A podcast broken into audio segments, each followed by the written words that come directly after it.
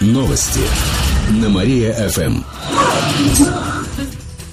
Ирина Мария Алина Котрихова. В этом выпуске о событиях из жизни этой области. Два человека погибли при столкновении со снегоуборочной машиной. ДТП произошло накануне на трассе Катилич-Шарья в Шабалинском районе. Областной ГИБДД сообщает, что 56-летний водитель 14 неправильно выбрал дистанцию и врезался в ЗИЛ.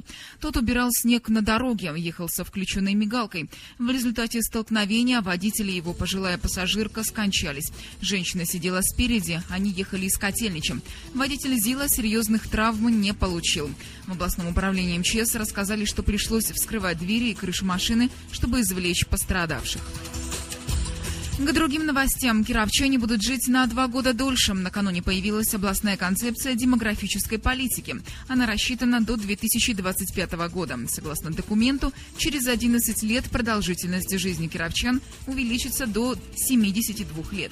Пока она составляет 69 лет. Также областные власти возьмутся за рождаемость.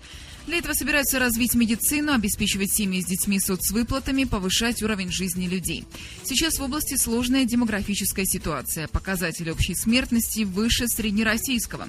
Среди причин называют заболевания раком, убийства, ДТП, несчастные случаи и алкоголизм.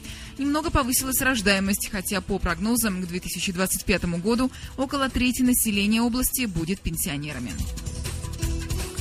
Кировский лыжник занял шестое место на Всемирной универсиаде. Она стартовала накануне в итальянском городе Трентино. В рамках универсиады прошли соревнования по скиатлону.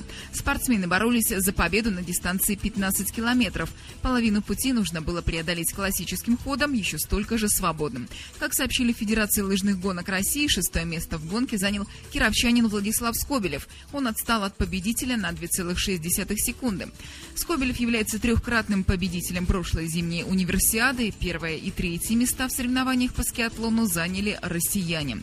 Отмечу, что в сборную России по лыжным гонкам отобрали 8 спортсменов. Универсиада продлится до 21 декабря.